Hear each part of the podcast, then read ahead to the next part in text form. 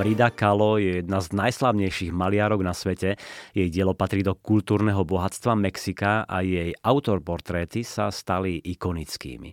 Ak máte radi životopisy, tak tento je doslova nabitý emóciami, veľmi pútavý a inšpiratívny. Volá sa Frida.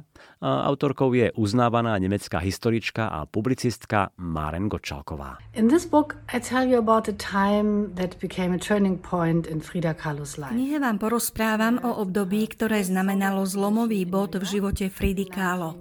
Prvú samostatnú výstavu mala v New Yorku v roku 1938 a v tomto vzrušujúcom meste strávila niekoľko ďalších mesiacov. Bola úspešná a zoznámila sa s mnohými ľuďmi, ktorí ju povzbudzovali, aby dôverovala sebe a svojmu umeniu. Po neúspešnom manželstve s Diegom Riverom hľadala šťastie u maďarského fotografa Nikolasa Muraja, čo je veľmi romantický príbeh. Z New Yorku Frida odcestovala do Paríža a aj tam vystavovala svoje obrazy. Stretla sa s Picassom a Kandinským a získala si obdiv celého Paríža. Tieto dva roky zmenili jej život a do Mexika sa vrátila ako iný človek, silná a sebavedomá. Frida sa riadila motom Vývala vida, žij dlhý život.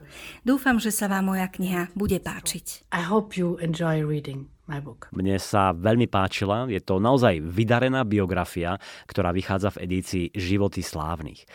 Mám pocit, že Frida Kahlo fascinuje mnohých ľudí, či už svojim životom alebo samotnými obrazmi.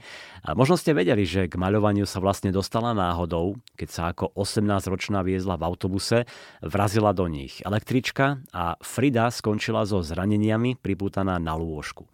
Dokonca mala zlomený stavec, musela nosiť korzet a keďže musela stále ležať, z nudy začala maľovať.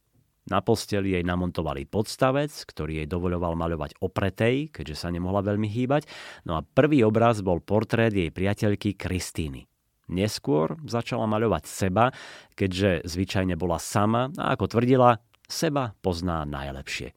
Takže z asi 200 jej obrazov sú drvivá väčšina autoportréty.